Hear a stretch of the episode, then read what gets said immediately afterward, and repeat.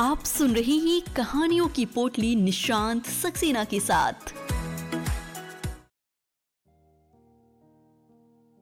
Hello, नमस्ते दोस्तों। स्वागत है आपका कहानियों की पोटली में।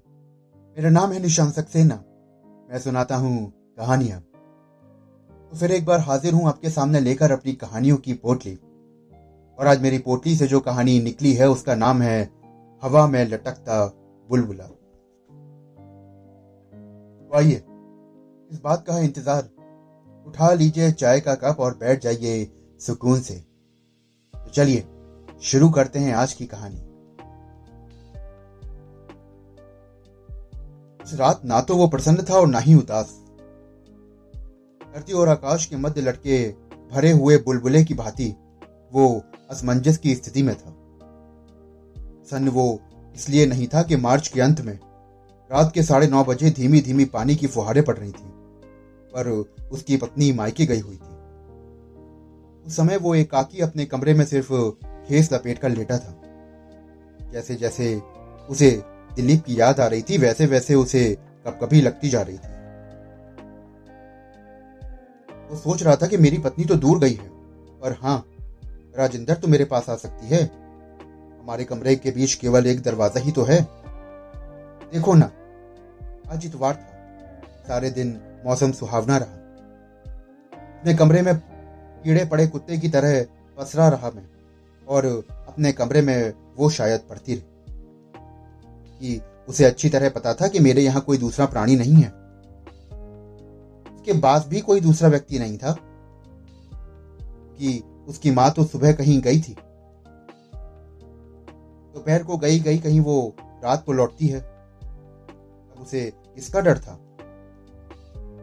फिर हमारे दरवाजे की कुंडी भी तो एक तरफ़ ही लगती है। यदि मैं उस दिन उसकी माँ की बात ना मानता तो उसके साथ मेरा कमरा नहीं बटता। वो कौन सा मुझे रोकती? फिर भी हम पड़ोसी हैं। देखो, पड़ोसी होने के नाते भी वो मेरे पास क्या दो घड़ी नहीं बैठ सकती थी? अगर आदमी ऐसे ना आए तो किसी वस्तु के लेन देन के बहाने ही आ जाया करे। किताब उठाकर कुछ पूछने पाछने के लिए ही आ जाया करे। अरे, मुझसे काहे का डर? मैं तो गृहस्थ वाला आदमी हूँ। कोई मुझ पर शक नहीं कर सकता। और फिर मैं क्या ले लूँगा, क्या दे दूँगा? बस दूसरे प्राणी का सहारा ही तो होता है। जरा समय कट जाता। उसे सर्दी सर्दी की झुरझुरी आ गई। वो टांगों पर रजाई उड़ने की सोचने लगा और दूसरे ही क्षण वो रुक गया।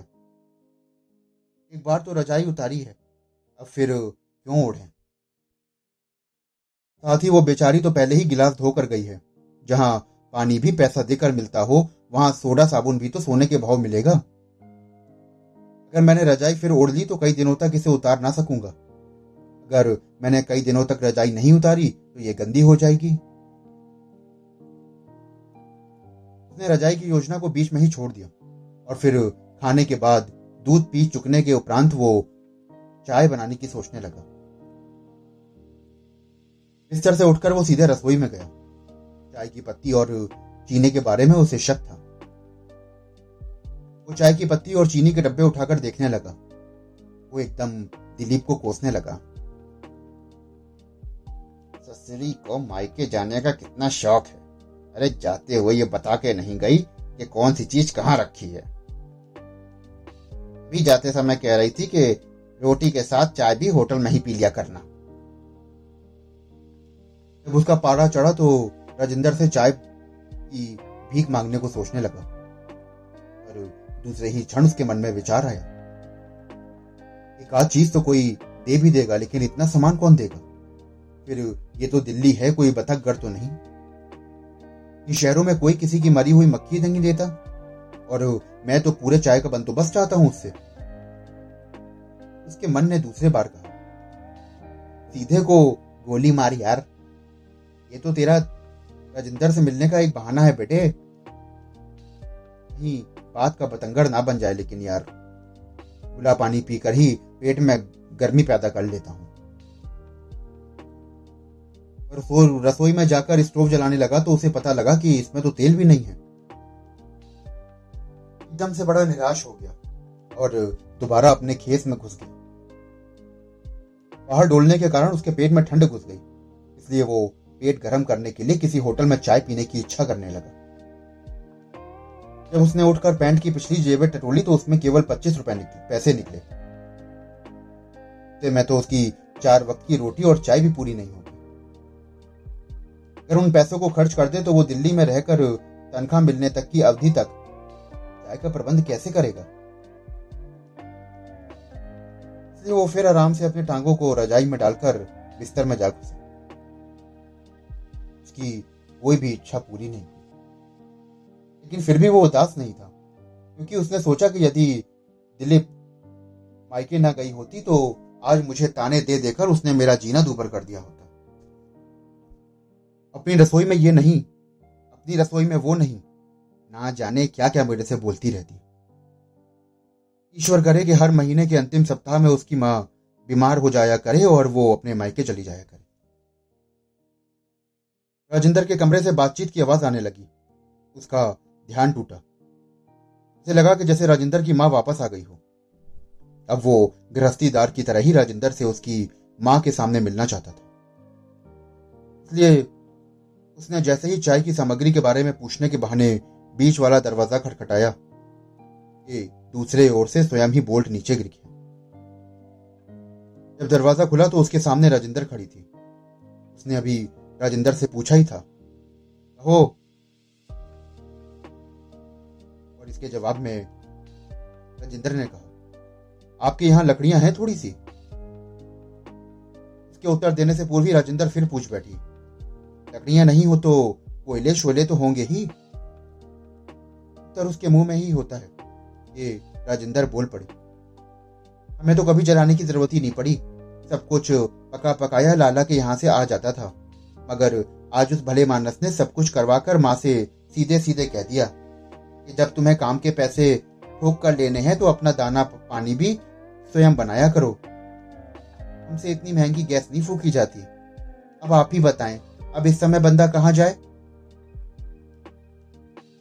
राजेंद्र अभी बोल ही रही थी कि उसके पीछे अक्षरों भी आ गई। इसको दोबारा उसके पास भेजा था और टके सा उत्तर दे दिया गया। वो सहज में पूछ बैठा, इनके पास? राजेंद्र ने कहा कि, जिनके पास माँ रसोई और कपड़े लत्ते का काम करती है, उन्होंने ऐसा बोला। एक दो घर और भी गई थी वो, पर किसी मरे ने भी पैसे पर पानी नहीं पड़ने दिया।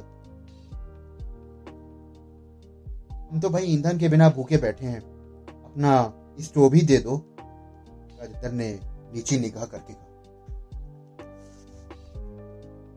ये दोनों माँ बेटी बारी बारी से बोल रही थी, पर अब वो खुश नहीं था, क्योंकि उसकी इच्छा पूरी नहीं हो पा रही थी।